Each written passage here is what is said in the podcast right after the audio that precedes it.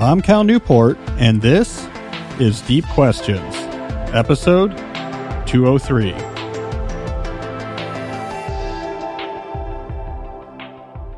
I'm here in my Deep Work HQ, joined by my producer, Jesse. Jesse, it took me, what, six months to stop calling you my professor? It's muscle memory. You said it a few times. It was pretty funny. It was actually pretty common. We use this muscle memory during the semester. I, you know, I'm, I'm around other professors, but now I feel like I have that in. Speaking of the Deep Work HQ, I've been thinking about it recently. We've talked about this before, but now I want to get serious. Maybe get some serious feedback about it because we're coming up to the point where we signed the new lease, et cetera, et cetera. And as Jesse will attest, we have yet to do work on any part of this HQ except the studio. You're a busy guy. You got a lot of stuff going on. I know, but it'd be fun. I am a busy guy.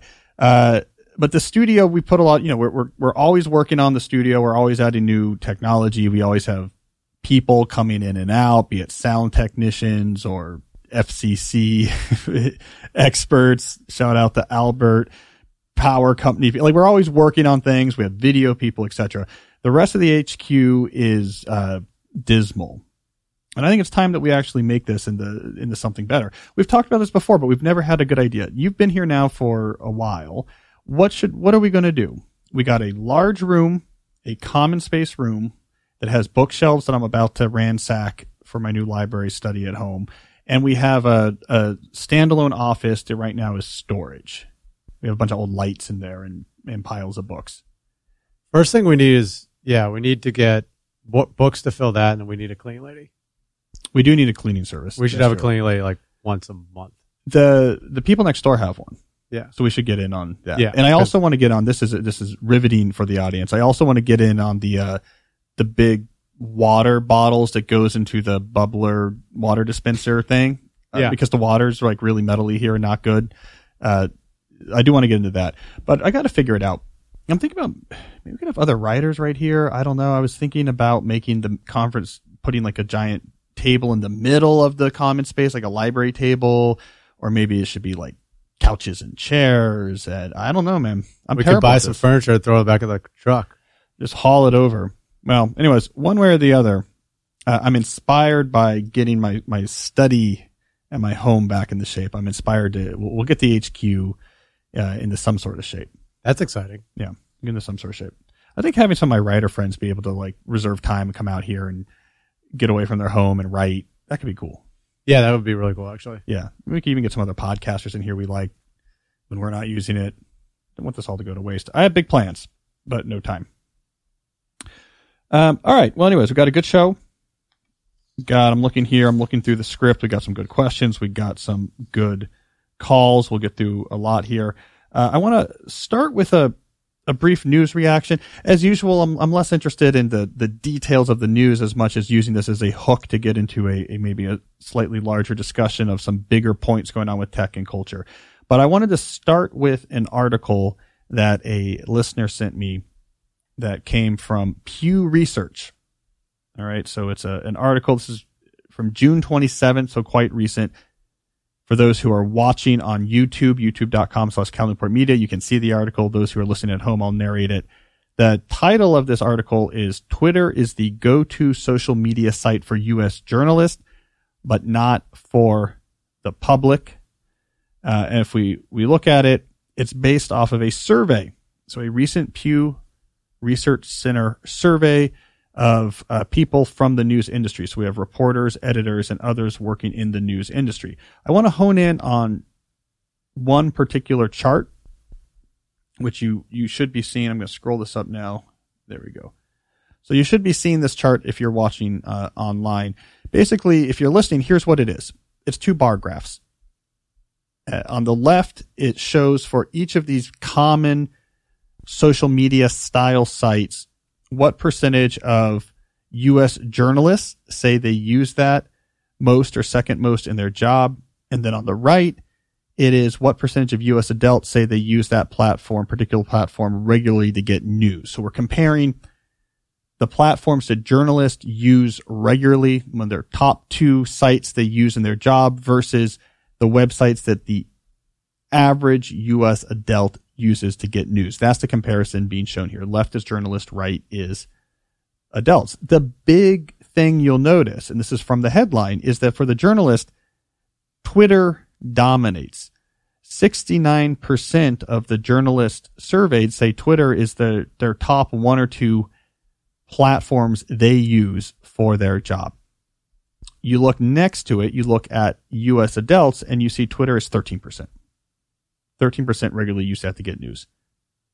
So there is a major difference between the digital world in which journalists live versus the digital world in which most US adults live. Journalists are very Twitter focused. That is where they find news. That is where news is discussed. The average American adult is not. Now, this matters for a couple reasons. One, as we've covered numerous times on this show, there is a real effect, a real filter effect of what you see and how it is portrayed based on the particular platform you look at. So Twitter creates its own ecosystem of what's important and what's not important, how we should feel about this, how we shouldn't feel about this. And it's a very emotionally salient ecosystem. So it not only pushes things to the forefront as being important, but it does so with great emotional gusto.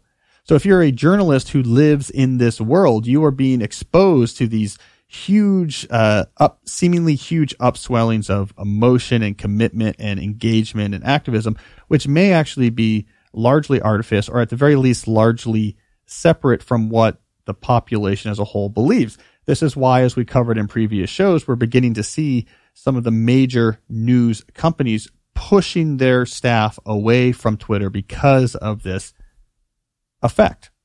New York Times being the most prominent example, them telling their reporters, please stop using Twitter. like this is, this is not helping the quality of our reporting. The other issue with Twitter, it's not captured directly, but is implied by this graph is that the reaction to what you do as an individual who posts on Twitter can be quite strong. We talked about this in a previous episode. Feedback is something we're wired to take seriously. So if you're a journalist who uses Twitter as your primary tool, like 69% of US journalists do, you're constantly working with this digital sword of Damocles hanging over your head. What if I say the wrong thing and really upset the crowd on Twitter? What if I miss out a particular caveat or don't mention this other factor that could be happening and I really get swarmed on by other people? This is anxiety producing. This is nerve wracking and it really can push coverage in certain directions. Certain issues are never talked about or other issues are drowned in all sorts of defensive maneuvering. So there is all of these negative side effects, both what you see and how you worry about people seeing you if Twitter is the main thing you use. Most people don't use it journalists do. So it's an interesting separation. There is, however, something new I want to remark about, new to this show that I think is significant. And I don't quite understand this well, but I want to put a preliminary stake in the ground here. Let's look at the right side of this chart. So the sites that U.S. adults in general use to get news. Look at number two, YouTube. It's the second most used site by U.S. adults to obtain news. So what's going on with that? Well, I think what this might be reflecting is generational. There is, I think, for the younger adult generations, what I guess you might call Gen Z and the younger millennials, uh, a shift towards YouTube being a replacement for what my generation would have used cable for. That, that YouTube has become uh, your source of television style entertainment. And so why are you getting a lot of news from YouTube? Because that's where I watch shows. Putting quotation marks around them because they look very different than they did before. But if I want news, maybe I'm looking at Breaking Points or Kyle Kulinski, or if, if I'm on the other side of the political spectrum, you know, Ben Shapiro or what have you. But this is actually where I think a whole generation is going for relatively reasonably produced video content. Now, I think this is really significant. I think it's really significant because it is a different game than is being played by the real flashy players in the online digital attention economy. We're looking now at the war between TikTok and Facebook and there's Instagram and there's Twitter. And these are the platforms that are getting a lot of attention now, but they're playing a different game. Those platforms are playing what I think of as being the more short term game of how do we get maximum engagement from people today? How do we get you to put your eyeballs on this app as long as possible? And so Facebook adds this feature and then TikTok tries something different and then Instagram tries to pivot and let's try to use reels here to be more TikTok like. And it's just fighting short term to get people to glue their eyes to these screens. And they're using user generated content. Most of it's not super high quality. Fine. YouTube, I think, is playing a longer game. It is looking at what happened when the web came along and it completely disrupted and democratized the production and publication of text. You used to have to be a newspaper or a magazine or a book publisher to have any sort of mass audience for text. The web said anyone could do this now. YouTube is doing this with video. And I think it's a really important shift. It's going to uh, change long term how we how we consume and produce video content away from the TV and towards these new sort of mediums that YouTube is experimenting with. And I don't think the game is how do I do this addictive TikTok style experience that's going to get you glued to this as much as possible. I mean, maybe they care about that in the short term, but the long term impact, I think, of democratizing video is going to be a complete change of that landscape. So we see hints of that in 22% of US adults getting their news from YouTube. That's because YouTube is their TV that is their cable TV. They don't go to CNN. They go to a YouTube channel of someone they trust. They want to know about, let's say, the latest COVID news. Instead of going to Fox News or MSNBC, they will switch to something like John Campbell's YouTube page, a, a former nurse an instructor of nurse who has a YouTube page where every other day or maybe even every day, he literally just takes the statistics of what's going on in UK in particular with COVID numbers and he goes through them and the camera shows him uh, the paper and he just ticks things off with his pen and just let's go through the numbers and see what's happening. 2.5 million subscribers. He had more people watching those videos than are watching the morning show on CNN. So this, I think, is, is interesting. And where is this all going to lead? Well, I, I honestly think the red herring in this conversation, the red herring is the highly engaging, addictive TikTok style user generated go straight into my brainstem type quick, quick 15 second content. What I think is going to emerge from the YouTube world is this medium level production value. Like I think this is what's going to be important. This is what is going to disrupt the the, the television, in particular the cable television uh, landscape, which is hundreds of billions of dollars of economy. What's going to disrupt this is uh, people creating videos, but not creating videos quickly with their phone to go to TikTok, but people who have some production value that they have a set. They have some good lights. They have some people working on it. It's still a fraction of the cost of producing a half hour of standard terrestrial linear cable programming, but it's, it's, it's good enough production values. We saw that happen in the blogging revolution. It was individual bloggers that gave way towards, uh, content sites. You get the like BuzzFeeds and the slates and the Vox that actually were uh, replicating newspaper magazine quality, but at a fraction of the production cost. We're seeing that in audio. What's happening in podcast? We're seeing this large industry eating into and about the conquer radio. But what are the shows that are doing this? Well, they have radio style production values. I mean, there's a reason why we're in this studio, why we have all this equipment over here. Uh, it's a lot cheaper than running an NPR affiliate, but it's when you, you, you cross that uncanny valley into production values that are close enough to professional, that's when these democratized channels for media production become important. And that I think is the, the important thing happening in YouTube is not my picture I took with my smartphone, but the breaking point set where they have a pretty good lighting grid and they're using a $60,000 4K camera, three camera system with a TriCaster so that you can actually display their show on a 4K large screen television and it looks the same resolution style as what's coming out of the TV studios. $60,000 is a lot, but it's a fraction of what it pays to do, cost to do a, a traditional cable show. So anyways, there's this underlying trend I think is important. YouTube is becoming the new TV for a bigger generation.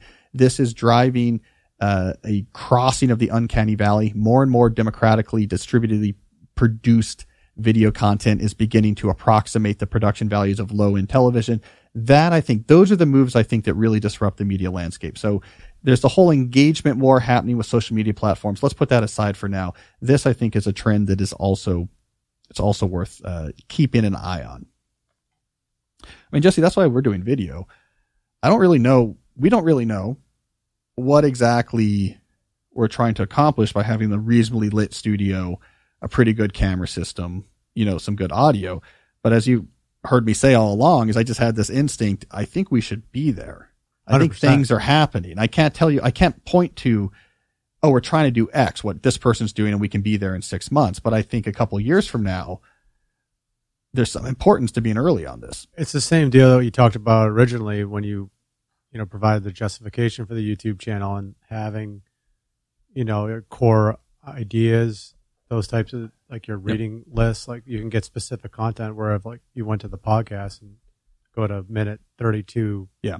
whatever, to see Cal Yeah. talk about books. Whereas now you can just send them the video. It's like easy. They can watch it. On you can phone. share. Yeah. And there's something about visual.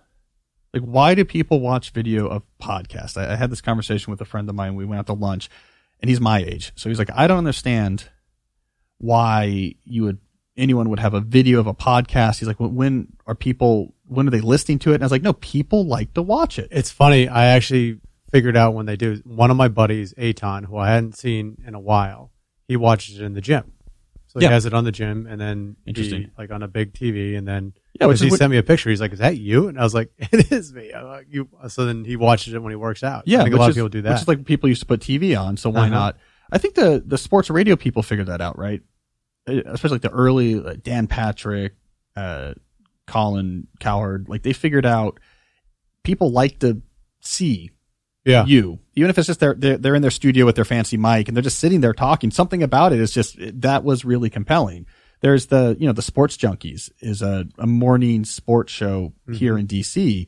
They have they're now televised on the the M- N- NBC Sports Network, right? It's just four guys around the table talking, but that is like compelling television. There's something. Don't underestimate you know our attraction to the the visual.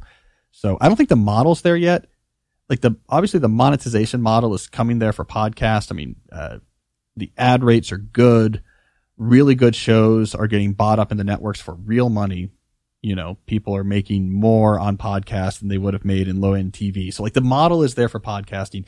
YouTube, not really. I mean, there's like the super like professional YouTubers trying to do the Mr. Beast style. I have millions and millions of viewers and trying to that, that game. But I think there's another video game that, that hasn't emerged yet where like high quality video approximating cable where the revenue is not from some incredibly low CPM automated YouTube ad, but from something else. And maybe it has nothing to do with YouTube. It's on uh, private apps or networks. I don't know, but I, I mean, I think there's something. Well, even on Tyler Cowen's podcast recently, he was talking to Horowitz and what's the partner's name? He was talking to the partner, and they were talking about so how Andreessen, yeah, Andreessen, Mark was on- Andreessen, yeah. yeah. and he was talking about how the economic model for podcasts actually isn't there yet. And Oh, he was- interesting. he's like, it's starting to get there, but it's still. He was explaining. it. He did a much better job of explaining it than I did, but it was pretty cool to listen to. Yeah, because I know two people, not well, but just like I've crossed paths with them or talked with them, who in the last year or two are have done seven figure deals for podcasting. I mean, the interesting thing about that is, like in writing, for example, which has been around forever, seven figure deals are very, very hard and they're very, very rare, right? I mean, uh, the, the level of success you have to have in the world of writing in terms of where you rank among other writers to do seven figure deals is like really at the tippy top. These guys doing seven figure deals for podcast are not at that super elite level. It's not like, okay, these are the names. I mean, if you're, if you're doing a seven figure deal for a book, people know who you are Mm-hmm. These are not podcasters who people like, oh yeah, I know that show, right? So there's something interesting going on. I think it's a highly monetizable world. It, it's the, I don't know, Jordan Harbinger and I talked about this when we did, guess last summer. I don't know. I did, I, I had him on the show a while ago and we got deep into the economics of podcasting and, and we, we tried to get into this and I was kind of arguing that the, the peak of you know, you can make a good living is actually way broader on that than in other things. He he he kind of disagreed, but anyways, something's interesting going on when I when I know two people who's like if I grab someone on the street and said their name, they don't know who they are, but are doing these seven figure deals. Something's interesting going on because in almost every other media, if you're doing seven figure deals, at the very least, you're a popular host of a radio show. You're like, you have a, you have a pretty good prime time, maybe early prime time cable news show. Your, uh, your book is at the front of the bookstore at the airport and podcasting is bringing people to that level. It's similar to like internet marketing, how people kill it on the internet, you know? And like You- you yeah. can compare that to like a brick and mortar business and Right. some of these internet marketers are you would see this simple website and it generates millions and millions of dollars a month. It's Yeah. You told, you've told me about some of that world. Like it, the numbers are crazy. yeah, they're insane. Yeah. insane. Forget seven, right? Talk eight figures or more, right? Yeah. Some of them. I mean, if you, I mean, it's really hard to figure out, but if you figure it out, I mean, but even like the seven figure ones or whatever, I mean, that's Yeah. doable. You know, Yeah, so it's interesting. I, I I love those trends. So I think video, like so, audio is getting there. Text never got there. It was very you, you, the upper limit for monetizing democratized text after the World Wide Web came along. The upper limit there was the ceiling was relatively low. Like and Andrew Sullivan could get high six figures for the Daily Dish, but it was a huge pain. You know, it was a huge pain technically. Um, you know, I think some people now with Substack can uh, can do like high six figures, but it's like that's a ceiling for people who are at the very top of the game, the very top of their pyramid. Audio seems to be, you know, better. Like I could, I could replace my Georgetown salary with what we're doing right now, which is a half day a week. So that's like something's happening there, and we we see these people doing seven figure stuff. Mhm. And video, I think it's going to maybe have an even bigger yeah, ceiling. I just don't think it's figured it out yet. Obviously, YouTube ads is not what is going to monetize video in a meaningful way. It's just the numbers aren't there. It it it, it only rewards virality and certain types of like content that that serves to the algorithm. Well, I think there's going to be monetization that gets free from the algorithm. So we'll see. that's mean- kind of what Mark was talking about. Right. So that's what he was. I, I can't really explain it well, but I'd have to listen to it again. But he was talking about some stuff. This was so. Wow. This was on uh, Tyler Cowen's podcast, kind of recently. yeah, Yeah. I just listened to it last week. It was Andreessen and Horowitz were both It was just Mark, just but Mark Andreessen. Yeah. on the show. Interesting. He reads a lot too. You probably get along with him. Never met him. You guys, I could tell you guys. would be able to talk about Yeah. Well, speaking of talking about stuff, uh, let's do a couple ads. as That's what actually allows us to keep speaking of monetization. Uh, let, let, us do a couple ads here, and then we can get into some questions. Uh, let's start with Grammarly, one of the oldest sponsors of this show. I think they might have been, I think they might have been the original ad read on Deep Questions. I'm not sure, but if they weren't, they were one of the first test ad reads we did to prove that our that we actually had an audience who cared about these things. So you, you've heard me talk about Grammarly for a while. I'm a fan because I'm a fan of writing. Clear communication, whether you are sending an email or a report going to a client or a cover letter for a job application, clear communication is absolutely vital. If you can communicate confidently, competently, and clearly, it just reflects an organized, competent, clear thinking mind. It makes you a much more powerful, puts you in a much more powerful position in the job market. Grammarly can help you do that. It's an all in one writing tool that helps you churn out clear, concise communication quicker than ever.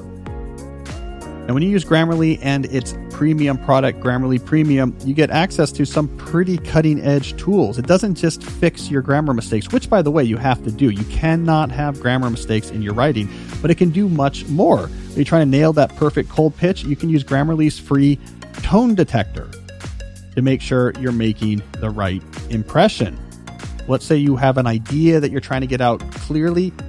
This is the whole challenge for me when I do my writing, especially New Yorker writing. is all about I have this idea and how do I get that out clearly. This is a place where Grammarly can help by doing clarity focused sentence rewrites. You said this, redo the sentence this way, same meaning, much clearer. If you use Grammarly Premium, so the, the Upsell Premium product, they'll will also do tone transformations.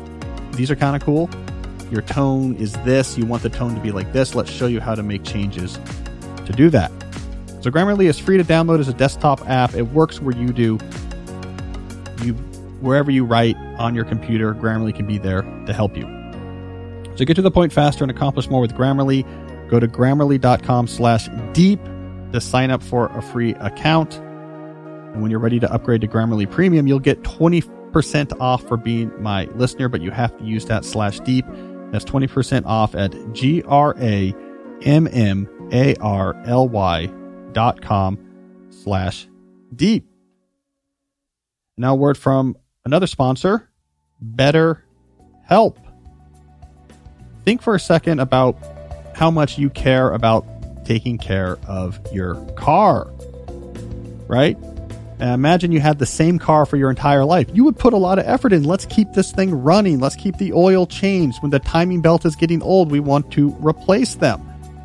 Well, we're stuck with our same brains for our whole life, so why aren't we treating them the same way? How you care for your mind will affect how you experience your life, so it's important to invest time and care into keeping our minds healthy. And there are plenty of ways to do this. You can challenge your mind by learning a new language. You can take naps. You can, of course, listen to the Deep Questions podcast. But you should add to the list BetterHelp online therapy. We live, as always, in challenging, uneven times. I talk to a lot of people who are struggling in the mental department. Maybe it's anxiety, maybe it's depression, maybe it's a sense of pervasive overload. Therapy can help. Therapists are in a lot of demand right now. The one that happens to be down the street might not have any slots open. This is where it's great to have an option like BetterHelp. It is an online therapy tool that will allow you to connect with therapists without actually having to be right there. It does not have to be someone who is local. So when you use BetterHelp Online Therapy, you get video, phone, and even live chat only sessions. You don't even have to use the camera if you do not want to actually be seen by the other person, whatever makes you comfortable. It's much more affordable than in person therapy. It gives you access to many more potential practitioners than doing traditional therapy where you're limited to your local neighborhood. You can be matched with a therapist in under 48 hours. Our listeners get 10% off their first month at betterhelp.com slash deep questions. So if you go to betterhelp.com slash deep questions, one word, you will get 10% off your first month. That's better, H-E-L-P dot com slash deep questions. All right, let's do some questions of our own. Some deep questions of our own, Jesse. Uh, I have two in a row that are about children. So I figure we'll do, we'll start off our questions today with a child question block. Our first one comes from Sarah. Sarah says, I'm particularly fascinated in digital minimalism from a parent's perspective. I'm really concerned about how my children, the oldest of which is currently nine, Sarah, by the way, my oldest is also nine, so this is relevant. Uh, I'm particularly concerned about how my children will navigate the digital world as they reach the age when they and their peers are likely to first obtain smartphones. Here in the UK where we live, this is generally as they start secondary school at age 11. I'm equally concerned how they will navigate adolescence in the digital world we live now. I'd really appreciate any information or advice you may have directed towards parents on this topic. Well, Sarah, I do have some thoughts. These are the thoughts that makes me very unpopular among a lot of young adolescents, but I will give them to you nonetheless. Here's my TLDR summary of digital engagement and kids. I would worry about giving unrestricted smartphone access uh, to anyone under the age of, let's say, 16 or 17. In other words, 16 or 17 is probably the appropriate earliest age to give unrestricted smartphone access to a kid. Certainly not 11. There's a, there's a couple issues here that are relevant. I believe the evidence is becoming increasingly clear that social media use during early adolescence and uh, during puberty or pre-puberty is really potentially psychologically quite damaging. Now, your kid might be fine, but there's a big chance that they won't be. This is a danger zone. early adolescent girls in particular who do heavy so, so uh, social media use. There's some real scary signals there, but forget the debates about the research literature. Social psych literature is very difficult. It's very difficult to get clear signals on anything. Just look at the target audience itself and see what they self report. I hear this again and again from young adolescents. This is a source of anxiety. This is a source of feelings of self harm. This is ruining my life. All occasions pointing towards heavy social media use on their phone. There's other issues with unrestricted uh, smartphone use as well. Excessive video game playing is a big deal. These games are very addictive, especially those that are massively multiplayer online style games. Give, for example, a young adolescent male unrestricted access to games on their phone, and you might get six, seven plus hours of playing. They'll play them into the night. They'll uh, show addictive tendencies where they can act out with anger or rage if if the screen is trying to be taken away from them. Their brains are not ready for that. I think that is really damaging. Uh, the other issue is pornography. You give unrestricted smartphone use to a 12 or 13 year old, you are going to potentially generate some real issues with their developing sexuality. You might also develop some real issues in how they actually relate to or treat with respect or not the opposite sex. These are real issues and we shrug our shoulders at it and say, yeah, but uh, the other kids are doing it. And I don't think that's a strong enough rationale. I don't think that's a strong enough rationale. So what should you do instead? At the appropriate age, get them a phone with text messaging, but does not have the standard OS that can run social media apps and unrestricted web browsing. Get them a dumber phone, a feature phone that has text messaging. Sure, that's useful. That's very useful text me when you're done with practice and you want to be picked up. Let me text my friend and say I'm I'm coming over now. I think that's fine. I'm completely fine with that modern convenience. I mean, when I was in high school, it was all about payphones, and we had uh, calling card numbers we had memorized and quarters, and you would try to call and hope that your parent was there, and if not, you waited, and that's not great from a convenience standpoint. So texting is fine, but not unrestricted access to the web or standard apps. What you also have to do instead is help encourage and guide your child so that they can find a social community aimed at some sort of common objective or goal, whether this is a theater troupe or a sports group or, or a, a band or a small fledgling teenage company or they're they're in the first robotics club and in some sort of you know uh, STEM style gathering, whatever it is, but something that they can be with other people and build up their skills and feel the sting of defeat and enjoy the camaraderie of success when they do well. And let this be the core of their social experience. If you have successfully a group like this, but you don't use social media, you'll be fine. You're like, yeah, I have my buddies from the track team and, you know, they kind of rag on me because I'm not on TikTok or whatever, or I'm not on Snapchat or whatever, but like we have this bond and we do these things and it's just like a quirk and you will be fine. What you would want to avoid, of course, is someone whose entire social identity is based just off of this digital world. That's no good. And if you're in that situation and take away that digital world, you're isolated. Yes. So we need alternatives. And I think that's really, that's really the key to making it palatable for a 12, 13, 14, 15, maybe 16 year old not to have access to these phones is that they are entrenched in things that matter to them, that connect them to other people and give them meaning and forward drive. That's what we're wired for. That can satisfy it. They will survive without it. The only other point I want to say, Sarah, is I picked up a, a strong current during my digital minimalism book tour. I picked up a strong current from contemporary adolescents of a backlash against these companies. And the last few years has seen this major social media backlash. There's this media backlash against social media. Mark Zuckerberg has been transformed into a, you know, devil style character. Uh, Twitter is raked through the coals. This is all out there in the zeitgeist. I don't think these these apps have the same atmosphere of countercultural cool that they used to. Now the countercultural move is perhaps to say I don't use any of these things. Forget you, Mark Zuckerberg. I'm not going to use your app. Forget you, ByteDance. Uh, good for you for getting a billion users to TikTok in only four years. I don't want to be a part of your attention mining factory. There is a growing countercultural street cred in being someone who knows what you're about and you're 14 and you're not on those things and you're killing it somewhere else and people like you.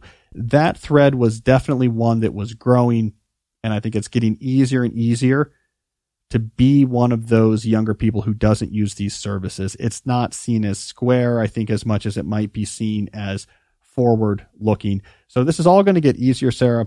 Uh, so resist getting them a phone for now. Hopefully, by the time your nine year old is 11, it'll be considered quite standard the fact that you are not giving them a smartphone. Uh, and even if it's not, you should resist. I have a quick two questions actually. Mhm. So, in terms of getting the appropriate phone for just text messaging, when do you think that should be? I mean, I guess it's regional.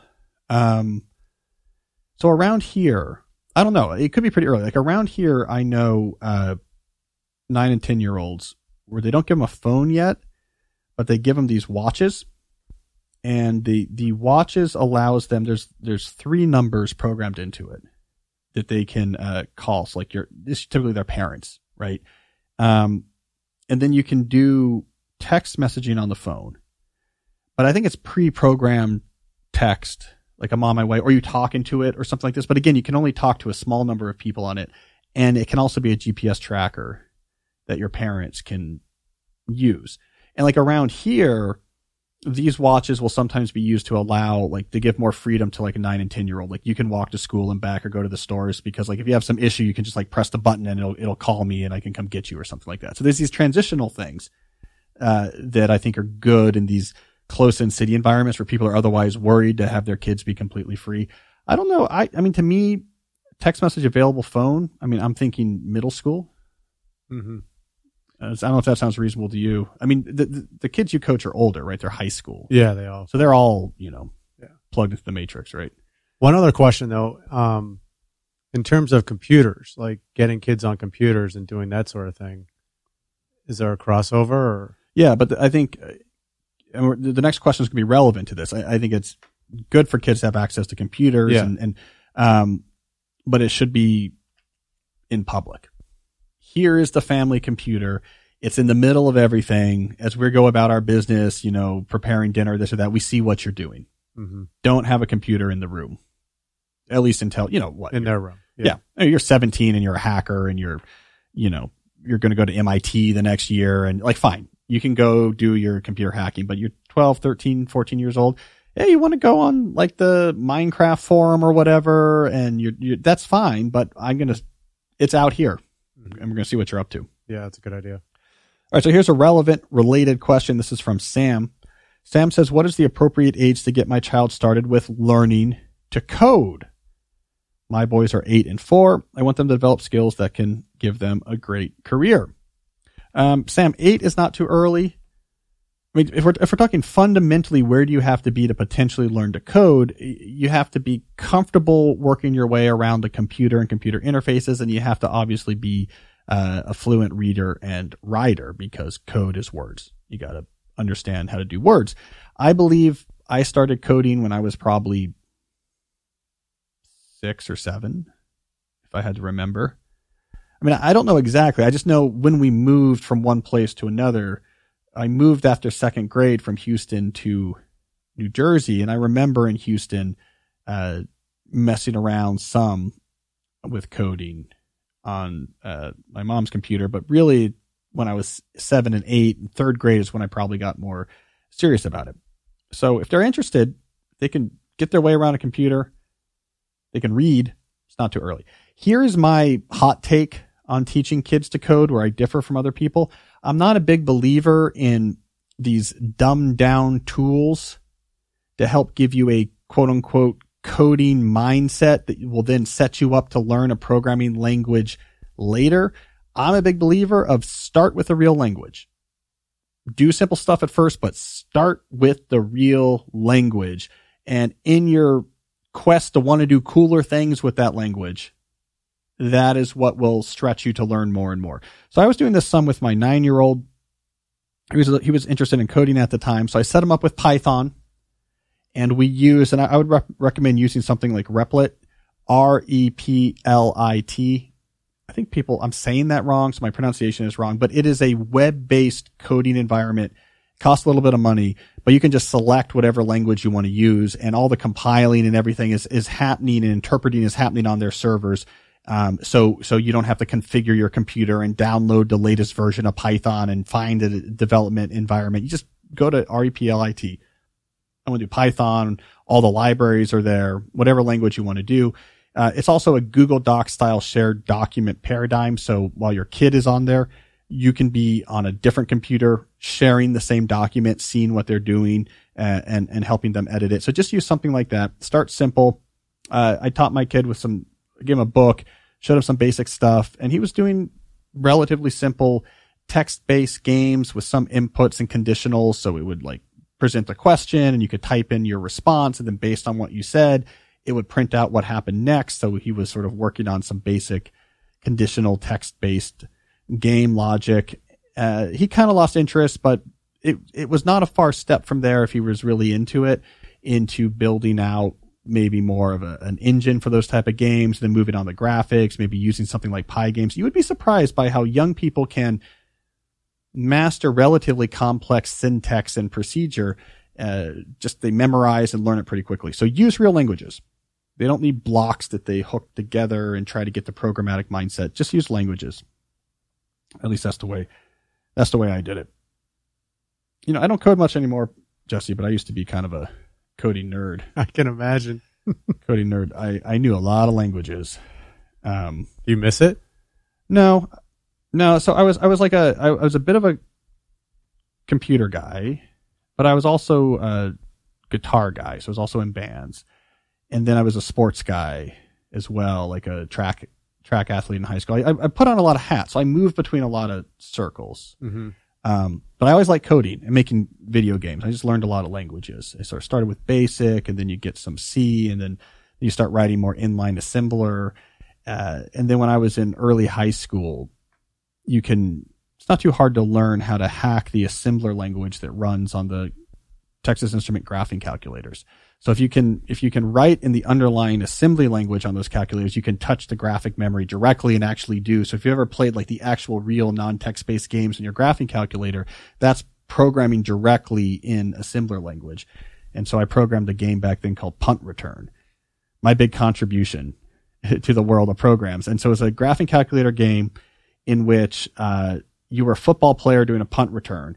And so you were kind of on the bottom of the screen, but it was you would see the the football field, the yard markers kind of scrolling past, and defenders would come on the screen, and you would have to maneuver your way around them. And if you could get past enough defenders, you'd get the touchdown.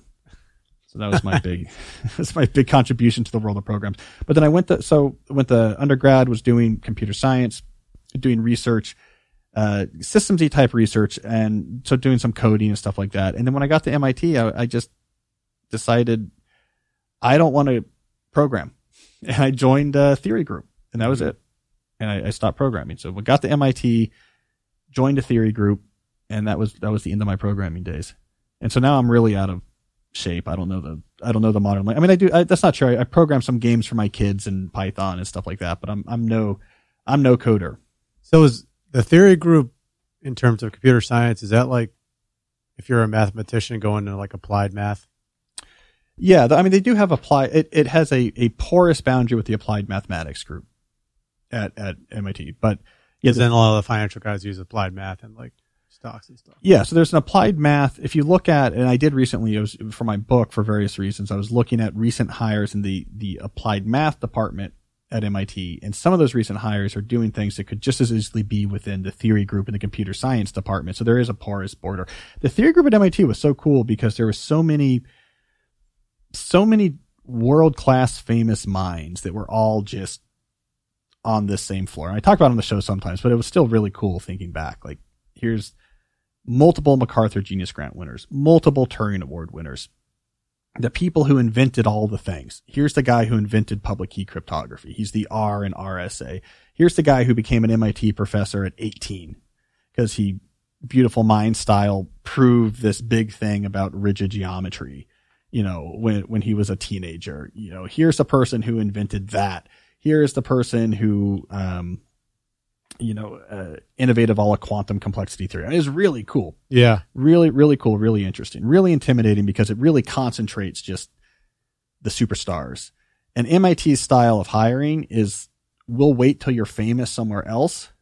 You know, it was like yeah, a, you talk about this. like yeah. a or like the Lakers were in the 2000s or something. We'll wait till you're famous somewhere else, and then you, you we'll we'll bring you over here. So it's just all superstars, just everyone balls. I told you about that book about Ed Thorp I'm reading, and when he was at MIT back in the '60s, he Claude Shannon was there, Oh, Shannon's a cool and guy. then they actually started becoming friends because Ed was doing all this like card counting stuff, and he wrote that book, and then they were like building this like machine to like predict roulette like late at night. It's it's pretty cool. I got to read this book. Yeah, Shannon's a cool guy. Shannon must have been a grad student at the time because then he went on the Bell Labs. No, they were around the same age. He was teaching, I think. Oh, he was doing some teaching there. Yeah, he was teaching there. at the Okay. time. Yeah. Yeah. Shannon's an interesting character. Mas- for his master's thesis, he basically invented digital electronics. That was his master's thesis. So he's a, It was he- saying in the book, it was talking about how he had these shoes that he would like put on and like he, he could walk on water, and his neighbor's like, "Who is this guy?" he's a weird guy. uh, so I'll shout out to my, my friend Jimmy Soni's book, Mind at Play. Fantastic Shannon biography. Mind at Play. Uh, Sonny has a new book out about the uh, PayPal mafia called The Founders. I also recommend that. Um, but Mind at Play. I like that book because I'm a Shannon fan. All right, let's do some more questions. I got one here from Patrick, not about children. Figure we get a quick one in here. Patrick says, What are your suggestions to widen the vocabulary of a non native English speaker for scientific writing? Well, reading is probably the best way to do this. You want to read as much science related writing as you can. I would probably focus more on science journalism. So books written by good science journalists than I would actually scientific papers. A lot of scientific papers are written pretty poorly. You know, scientists have other things on their mind. You're actually going to pick up probably better uh, writing habits from science adjacent writing. So reading a good science journal. So I'd read as much of that as possible and then write as much as possible, specifically trying to deploy rhythms, turns of phrases, techniques that you're seeing again and again in these award caliber science journals and books. Try and deploy some of that in your own writing. That stretch is where you're going to get better. But it's all an exposure game. Read, read, read, read, read, write, write, write, write, write, back and forth, back and forth. That's the feedback loop that's going to make you better. All right, let's do a call. I think we have a call here, Jesse, that um, it's going to set up an even bigger topic I want to discuss. okay, sounds good. Hi, Cal. My name is Vitor. I'm an engineering manager at a tech company. As an engineering manager, I have a lot of, of meetings and my calendar is always full. I'm having a, a hard time uh, controlling this spiraling calendar, and I would like to ask you, what do you think uh, I could do? I will have a lot of meetings. It is a part of my job I cannot avoid. But right now, I'm having full days with back-to-back meetings, and it is often uh, the case that meetings will be scheduled right after one another. I do have a, a good a good scenario here that I control a lot of these meetings and when they happen and I can reschedule them. A lot of them, not all of them, of course, but a lot of them I can. So I do have some control over the duration of these calls, when do they happen, if they meet up against each other or not. So uh, I would like to ask you, what what is your suggestion on controlling this calendar? Should I have uh, a little bit of time between every every meeting? Should I schedule a lot of them together so that I have uh, bigger blocks on other parts of my day or maybe other parts of my week, and then I have some days full and others not? How would you handle a situation where your calendar is full and you need to have a lot of meetings, but you can move them around a little bit? What, what what's your take on this? Well, I mean, Victor, meeting overload is a perennial problem. I think it's a problem that is worse these days than it's ever been before. So it's a good excuse to talk about meetings. Now, probably the best advice here is to uh, be really weird in an unsettling way, but not a way that you know directly is going to get you fired. And then people just aren't going to want you in the meetings. This is what i'm going to suggest. And i think this is this is going to be the solution to your problem victor. I want you to come into each of those meetings with a squid a squid on your head. Don't really mention it. Just you come in you're in the meeting. Maybe it smells a little bit weird. And then just throughout the meeting, keep breaking in the volunteer to say, can I tell you what I really, really hate? Squids. And just kind of keep bringing that up. And then, you know, someone else will be talking and then, and you just say, you know, beady eyes, that, that devilish beak, Satan spawn they are. Yai, squids, we could do without. I'm telling you, you do this enough, the squid's on your head. Maybe sometimes you come in with a fishing rod, but like you don't talk about it. Do this long enough and people are like, no, Victor, we're cool. We'll, um, we'll email you the notes. Like, don't worry about it. Like, it's, it's really gonna, it's nothing because it's not, it's unsettling, but it's not like an HR violation, right? Like you're not, you're not coming in there and being like, let me tell you what I hate about people with red hair. It's squids, you know. This doesn't work if your boss is a squid. Actually, no. Okay, let's let's let's be more serious here. I want to use this as an excuse to go through my standard toolbox for taming meetings. Uh, there's multiple different tools that can be deployed to tame meetings in exactly Victor's situation, a situation where you can't just not go to meetings. And Victor is really clear about this here. I can't not do these. I can't not do these. Don't tell me to stop do these. I can't not do these. Great. A lot of people are in that situation, be it in their office or over Zoom, but it's lots of meetings. I have a toolbox. I'm going to give you this toolbox and you can pick and choose which of these things might work best. So these are all things I've written about before, but I'm going to bring them all together. I have four ideas to share. All right. Idea number one, meeting buffer. So the meeting buffer method is all about working with your calendar in a slightly smarter way. And here's how it works. If you have to set up a meeting and you know how long that meeting is going to be. So often meetings have hard stops, right? It's a, it's one hour. That's the hard stop. Don't just block out that hour on your calendar. Add 15 to 20 minutes to that block. So it's not just if the meeting is supposed to be from one to two, you have one to 215 or one to 220 actually blocked off on your calendar. And if your calendar is public, everyone sees that as what's blocked off. If it's not public, you just treat it like any other meeting. I'm next available at 215. I'm next available at 220. What you then do with this 15 to 20 minute buffer period is that is where you process everything that came up in that meeting to get it out of your mind to take the small steps, do the small tasks that could be done right away, the capture in whatever systems you use the longer term tasks. It is how you clear out the mental buffer before the next meeting. This is important because this is a, its absence can create one of the real killer issues of a heavy meeting schedule, which is you get into a meeting, it generates new obligations and plans and things that's all up there as open loops. And then you go straight into the next meeting. You haven't dealt with those open loops yet. And now new ones are being generated. It's very stressful. Our minds hates it. We want to shut the door on one thing before we move to the other. Meeting buffers is going to make you feel 50% less anxious about a meeting filled day. Small hack goes a long way.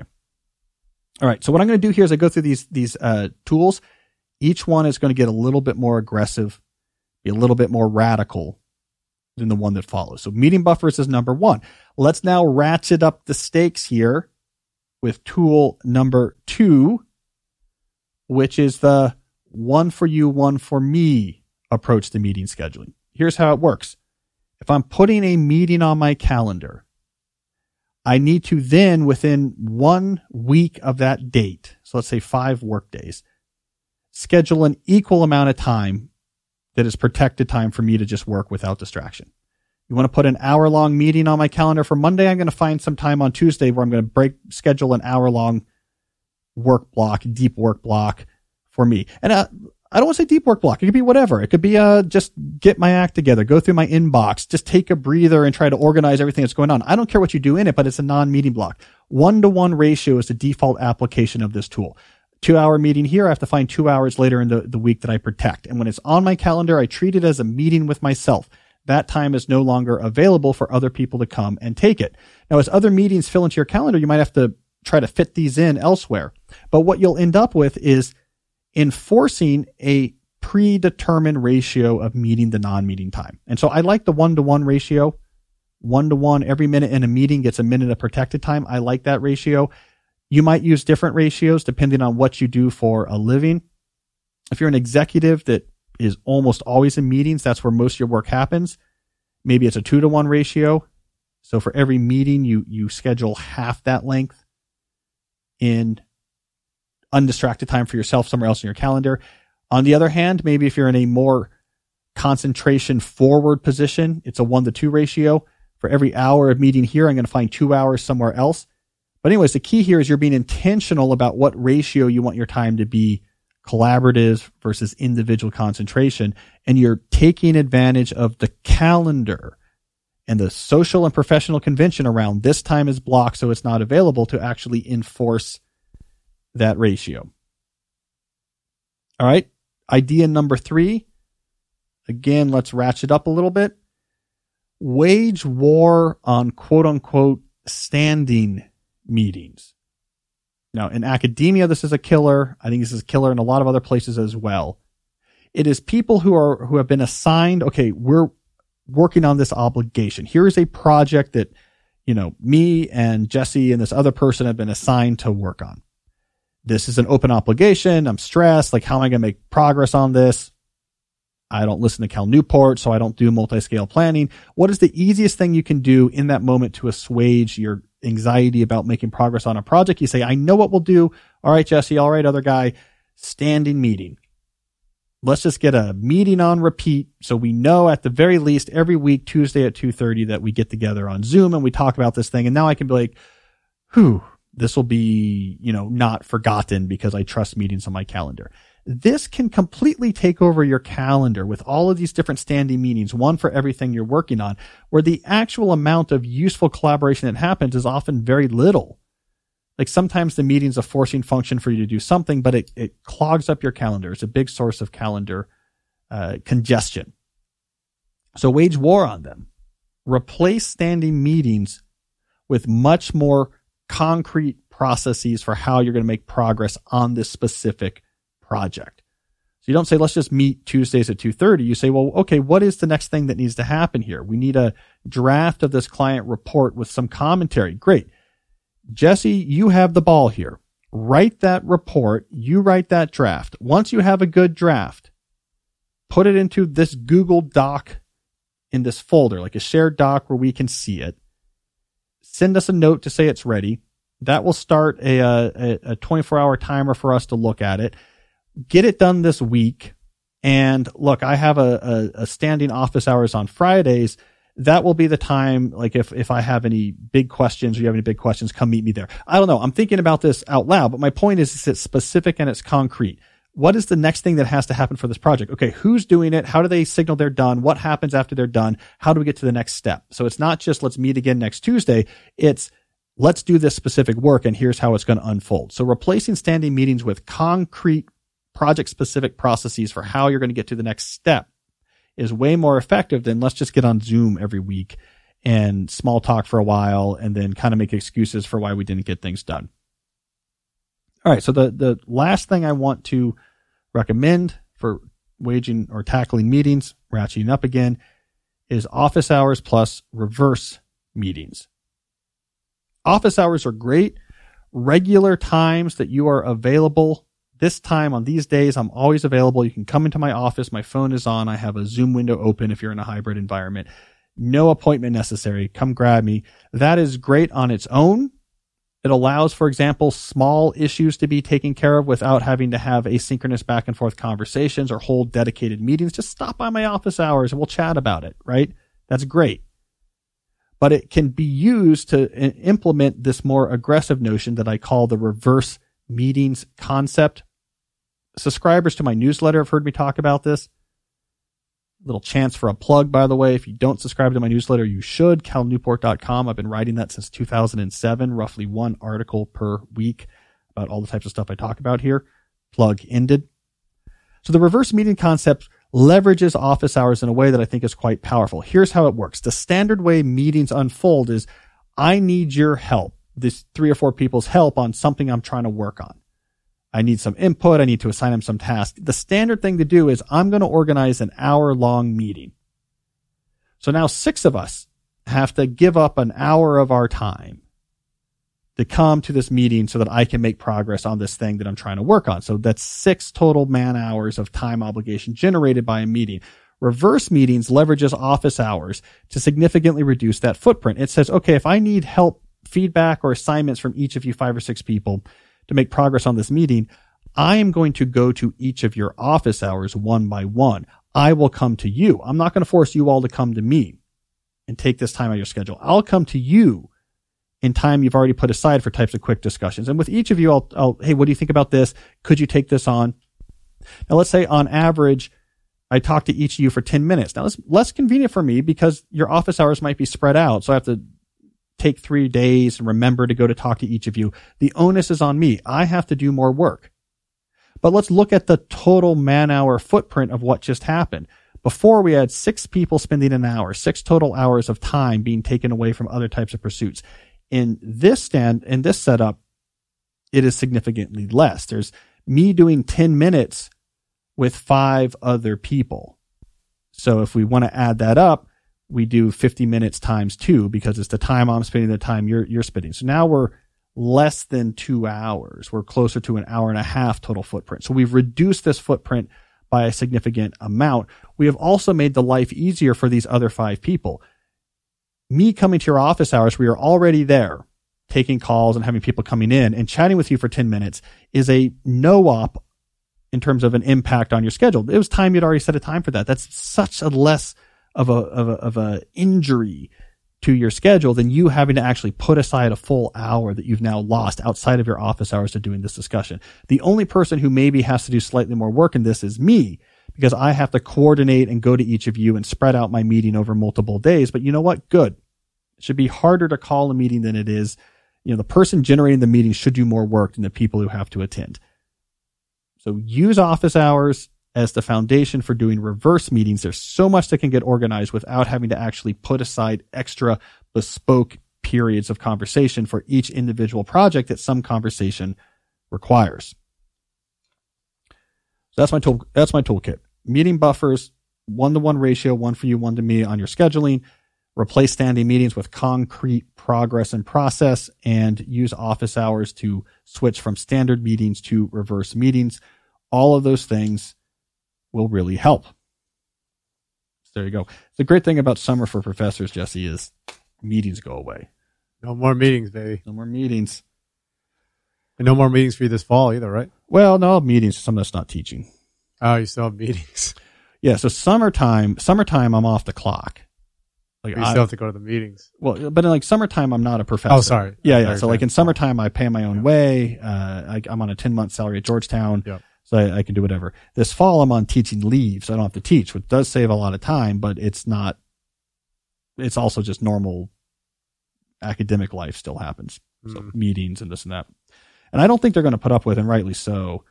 I think we're probably past that period where it's like I'm just going to have to zoom into this faculty meeting because uh you know the virus or this or that. I think we're probably past those point now. Everyone's had COVID three times. I think like we're probably going to be back to you got to come in. You know, the dean wants to meet with you.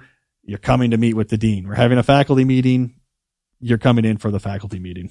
I mean, maybe not. I don't know. Academia is slow about that stuff. But. I think a lot of the other professors will probably push back too, so you wouldn't be alone. Yeah. Well, if anyone asks, I'm incredibly worried about. Uh, here's the problem with prof- I could say I'm incredibly worried about picking up COVID, so I can't come to the meetings but we've been teaching in full classrooms for, for a long time at this point. So it's, it's kind of hard to argue that like the thing I'm really worried about is the 20 minutes that's me and you in an office, not the 50 kids that I'm lecturing to. But it'll be good. I had missed the campus is nice. It'll be nice because I build days around it. You know, yeah, if, if I'm going to be at campus, too. Yeah, I can hit up the rowing. gym. I can work in their libraries. It's like a nice, yeah, nice change of environment. I mean, it's a sweet campus. It really is nice. Yeah.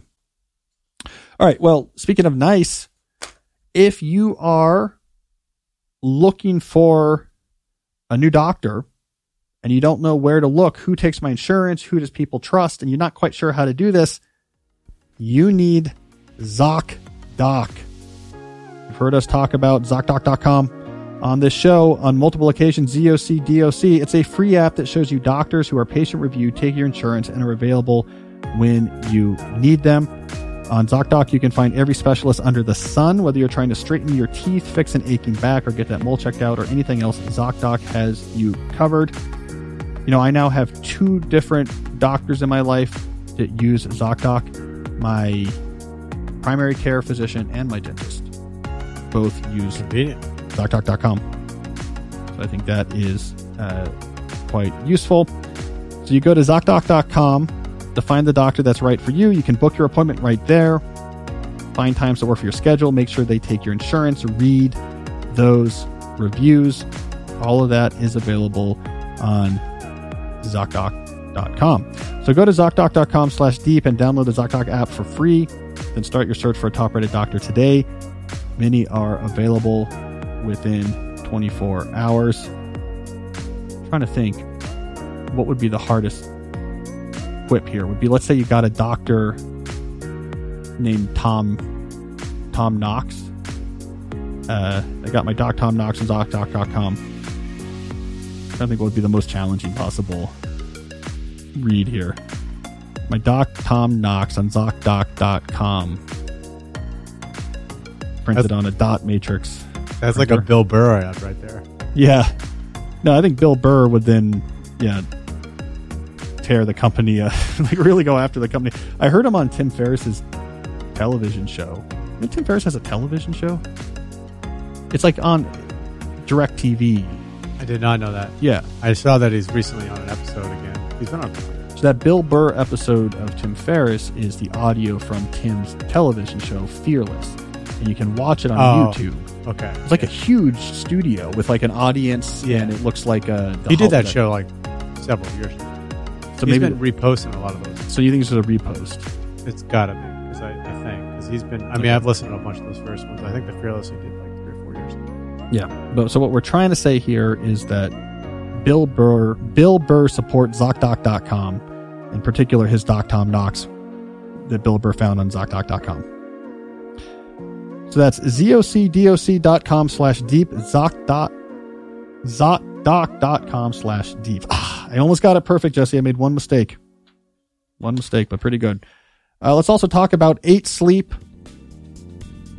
Listeners from last week know 8 Sleep is the ultimate game changer for good sleep because it allows you to control the temperature of your sleeping environment. You put on the 8 Sleep pod cover and you can adjust the temperature of your mattress from being as cool as 55 degrees to as hot as 110 degrees Fahrenheit. Clinical data shows that 8 sleep users experience up to 19% increase in recovery, a 32% improvement in sleep quality, and 34% more deep sleep. I am a uh, I need coldness to sleep, so I am a big 8 sleep fan. If I can make my mattress cool, I am happy. As I threatened last week, I'm going to start wearing my 8 Sleep Pro pod cover to the podcast, draped around me, set to 55 degrees so I can be cool. I'm going to bring it to my classroom at Georgetown as well. Heat is not something I love, so I am a fan of 8 Sleep. So go to 8sleep.com slash deep to redeem exclusive 4th of July savings and start sleeping cool this summer. 8 Sleep currently ships within the US, Canada, and the UK, as well as select countries in the EU and Australia. That's 8sleep.com slash deep. All right. What do we got here? Do a couple more questions. I always check out our time. Let's do a couple more questions here. This one comes from Maria. Maria says, My goal is to read more. I replaced checking my phone with reading books. However, with more technical books, it's hard to jump in and out. So I find I struggle to make progress. If I only have five to 10 minutes, such as waiting in a line, it takes some time to remember where I left off conceptually, and I have to reread a couple paragraphs before I know what specific point is discussed. And by the time I have caught up, I need to put the book down. Well, Maria, I like that you are using a, a higher quality cognitive alternative to just looking at your phone when you're bored in line. Reading is a great option. The solution to your particular issue with this strategy is don't read highly technical books in this context. Different activities are better suited for different situations. So if you're reading in line, novels, as well as episodic or biographical nonfiction, this is really good for jumping in and out I usually have some sort of biographical or episodic nonfiction I'm listening to on Audible, so I can turn that on when oh I need to go, whatever, put my laundry in. One of these quick five to ten minute things. I mean, I, I find business biographies, for example, where it's you know the story of whatever, uh, Universal's rise or the CBS's moment of success during the early 2000s. Those are really well suited at jumping in and out because when I say episodic, I mean they're talking about this show, they're talking about this thing that happened, they're talking about that thing that happened. It's sort of individual stories. You can come in and out. You don't have to keep up with highly technical things. Novels can be the same way. Is jump back in into the action is interesting until you you jump back out. If you're reading in line, you might also consider our good friends over at Mouse Books. This is a product that I like quite a bit. I've known Brian and Dave in particular for a long time now. Mouse Books produce these pocket size condensed or abridged versions of famous books or short stories. They are, uh, look like a field notes notebook. If that's useful, I think they might use the same printer who does the field notes notebooks. Uh, so anyways, it's a little bit smaller than a standard smartphone. The idea is you can have that in your pocket whenever, wherever you have your phone. So in any instance, when you would pull out your phone, you pull out a mouse book instead. So I think that's a cool way to have some more erudite exposure to the world of literature and philosophy while you're waiting in line. But anyways, good for you. Good for you. And the reason why I don't want you to look at your phone in that situation is not that there's bad, it's just by default bad. It's not the phone that is bad. It is these attention economy companies that dwell on your phone and can play your brain stem like a harpsichord. The TikToks of the world, the Instagrams of the world, the Twitters of the world. That just gets its hooks into your brain. That's what I want you to get away from being the default. So, you know, if you're, if you're taking out your phone to work on a Wordle, I don't think that's so bad. But if you're slack jawed, the drool coming down the side as you're on TikTok videos, not good for you. All right, let's do one more thing. Let's end here with a call, Jesse. There's one I thought was potentially kind of interesting. All right, sounds good. Hi, Cal. It's Hattie from Toronto, Canada. Thank you for all your hard work. I really appreciate it.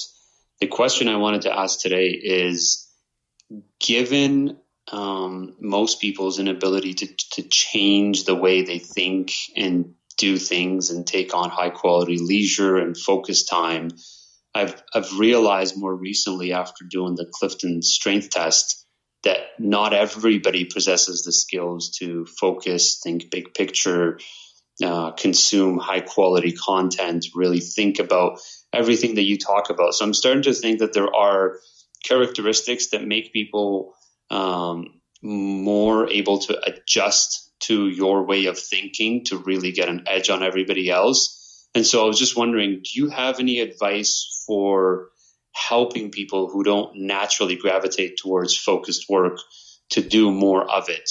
to consume better media to get less distracted because I think it comes easier to some than it does to others. Thank you so much, Cal. Bye bye. Well, Hattie, it's a good question. I agree with parts of your premise and, and I vehemently disagree with other parts of your premise. So I think this will be productive to discuss. A quick aside, the Clifton Strength Finders is interesting. There's an interesting backstory, interesting backstory there. So it was Don Clifton this would have been much earlier in the 20th century, was really an innovator in using quantitative data to make predictions or assessment. So the, the his strengths finders was a good example. Uh, you take this test and the numbers are crunched and they can tell you what your strengths were. They were also really ahead of the game on employee satisfaction. We, we run this survey by your employees and it crunches down to a number and we can figure out you know, who is unhappy, who is. They could do this with customer satisfaction really well. Let's give this standard survey. We crunch the numbers and get a score that tells us, are your customers happy? Did this latest change make them more happy or not? So Don Clifton was really ahead on that. Our families had lots of interesting intersections with that, the Clifton family. Really quick aside. All right. So Don Clifton starts this company, Survey Research International, SRI, based out of Nebraska. Uh, in the late 1980s, they buy a market research company in Houston, Texas, where my dad was one of the partners. And then soon after, SRI bought Gallup. and they uh, they took my dad from the market research firm in Houston and put him in charge of the Gallup poll. And so I grew up kind of surrounded by the the Clifton legacy. Don's son, Jim Clifton, until recently was the the CEO of the company. They took the name Gallup, but it used to be SRI. And so I've run into the Cliftons quite a bit and grew up hearing about all these Clifton products. They're very interesting. Don Clifton was really ahead of the game. All right. That's an aside. I want to push back on your premise that, well, you know, some people just aren't suited to focusing or consuming high quality uh, information or doing high quality leisure. I don't agree with that. I think that's like saying, look, some people just aren't suited for eating good food and exercising. Like they just need to eat junk food and they can't really exercise. That's not a fundamental attribute of a person you can move your diet towards better food. You can start exercising. You can get in better shape. You can eat better food. Anyone has access to that. So I, I, I don't think that there is a fundamental necessary preconditioned aptitude to be able to do focus or to consume higher quality information or to do more higher quality leisure. You do, however, have to get in cognitive shape to do so. So if I look at you and you mainly eat terrible food and you never exercise, if you went out and said, here's what I did, Cal, I tried to go for a jog and uh, it was terrible. I, I, barely got very far before I was completely winded and I felt really bad. And, and I, I tried to eat some, you know, uh, broccoli rabe and it just is like, I don't know. I, I, had a hard time preparing it. I'm just not meant to be in shape or eat good food. I'm like, nonsense. You just started. You have to start training.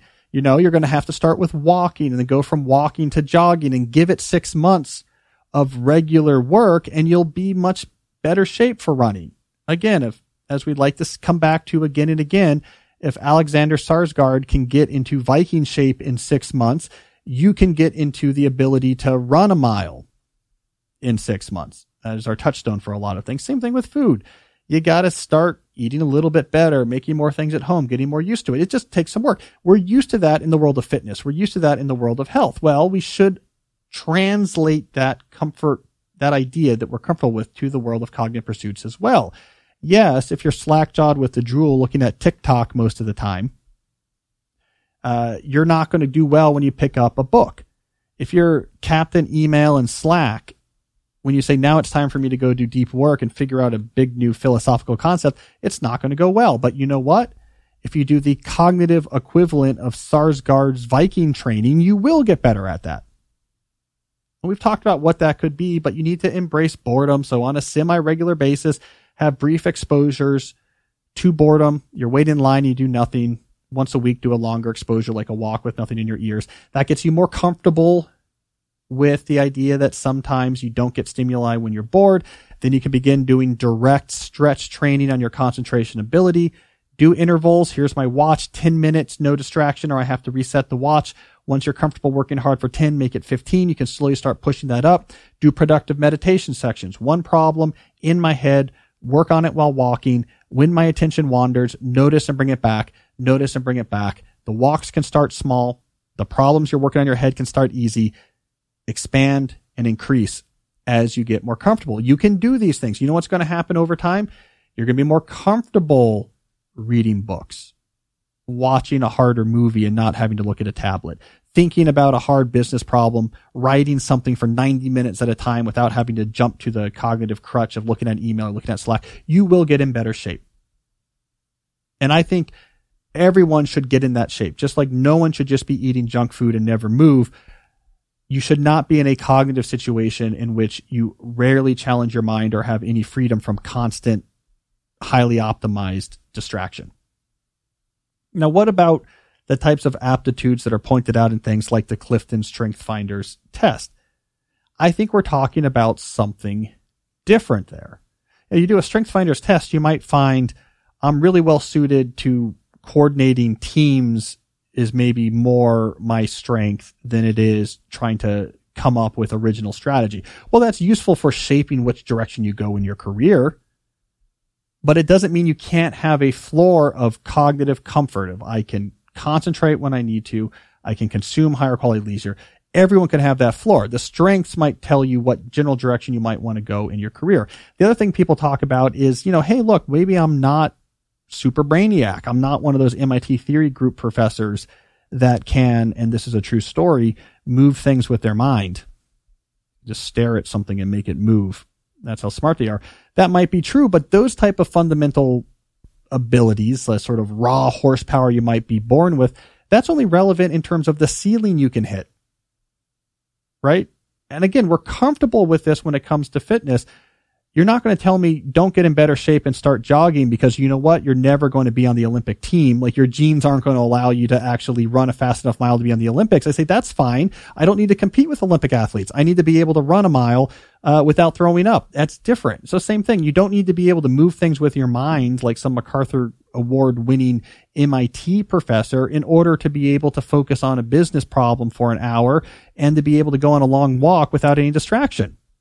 You can be in good shape without having to be elite. So that's what I'm going to come down on here, Hattie. Is yes, maybe we have different aptitudes that we should keep in mind when we do our lifestyle centric career planning and try to think what we want our life to be like, what type of things we want to work on. But everyone should have a base level and everyone can accomplish a base level of cognitive fitness, just like you should with your physical health. Your mind needs to have a declaration of freedom from the slack-jawed distraction and the easy diversion of email and Slack, the slack-jawed distraction of a, of a TikTok or of an Instagram. You should be comfortable being alone with your own thoughts. You should be comfortable concentrating on something kind of difficult. You should be com- comfortable with self-reflection. Boredom shouldn't scare you. Everyone should be able to get there, just like everyone should be able to go on a light jog without dry heaving when it's over. So, Hattie I, I get the spirit of your question, but I'm going to push back on some of the specifics embracing boredom really works. Yeah. Like I heard you say that, I don't know, several years ago before I even knew you and I started doing it. It was Did you notice, you noticed the difference? huge difference. Yeah. Now I do it and I see people, they can't do it. They don't even know what that means. Yeah. Well, for you, it must be really useful. Uh, you might, must notice it when you're doing even just casual athletic pursuits, right? Like, yeah. Like what about golf? If you're comfortable, just let me just stay with what's going on in this game Yeah. and not let my attention wander. Really I'm, helps. I'm assuming the players who look at their phone all the time in between holes, I don't even bring my phone. Like, I, yeah, they, they get distracted all the time. like it's got to, the number of bad shots you make, your bad shot rate has to go up quite a bit, right? If you're It's constantly got to, context because I mean, say somebody hits a bad shot, then their reaction would be to look at their phone, say they get bad news, and that's like hitting two bad shots. yeah. Or And, say they get, you know, and then they're not there for the next shot. And it's a spiral. yeah, yeah. And sometimes, like, you could have somebody, like, say you're like in a partner event or whatever, and they're on their phone the whole time. It's like they're not in the game. Like, they're not there. yeah, Yeah. Also, it feels bad. It, it's this weird trade off. Like the, the, the state of constant distraction, it's, it's appealing in the moment in the sense of it's, uh, I don't know, numbing, but it's not the same type of satisfaction of, man, it's beautiful out here. And, uh, I'm just enjoying it and I'm walking, you know, across the course and the, Yeah. the sun is starting to go down and, and your mind is kind of clear and present. Like that's way more satisfying. Well, it's like you said, like way back in the day, how you know the the financials for these people is like twenty x like what oil exploration is. So, Yeah. I mean it's designed to do that, and it's working. Yeah. Yeah, they're really good. I'm, I've been going deep. I'm They're right, really good at it.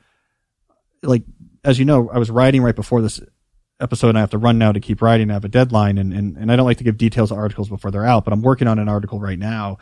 Um, and I have to go kind of deep into TikTok and their algorithm and, and its rise to fame. Let me just say this. Here's my summary. They're good at it.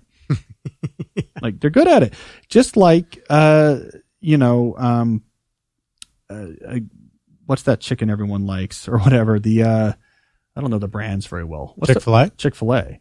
Like they're really good at cooking things where you're like, man, Yeah, this is really good. I really like eating this, right? Like they're good at it. There's a reason why there's always a line there. yeah, You know, they're good at it. McDonald's fries, like they're really good at it. You're like, I'm just going to keep eating these. mm-hmm. I could, I could eat a bucket of these things. Uh, TikTok is really good at just next thing, next thing, next thing, you know, but it's just a different feel. It's like eating the McDonald's fries. You eat the Mhm. bucket, like in the moment, you're like, I kind of am glad I'm doing this. Then when you're done, you're not happy with the world. I think it's the same thing. You come off of like all the scrolling, like I kind of numb myself. I'm unhappy. It's just, It Yeah. doesn't. It doesn't. It's distraction snacking. It doesn't serve what you really need. It doesn't serve the real meal that the brain the brain actually desires. So there you go. I don't care what the, the Strength Finder says. Stop looking at your phone so much. All right. Well, speaking of stopping and working on deeper things, I got to go right. So let's uh, wrap up this episode. Uh, thank you, everyone who listened. If you like what you saw, you will like. I said backwards. If you like what you heard, you will like what you see at our YouTube channel, youtube.com slash Cal Newport Media. Full videos of full episodes as well as highlighted clips are available there. We'll be back next week with a new episode. And until then, as always, stay deep.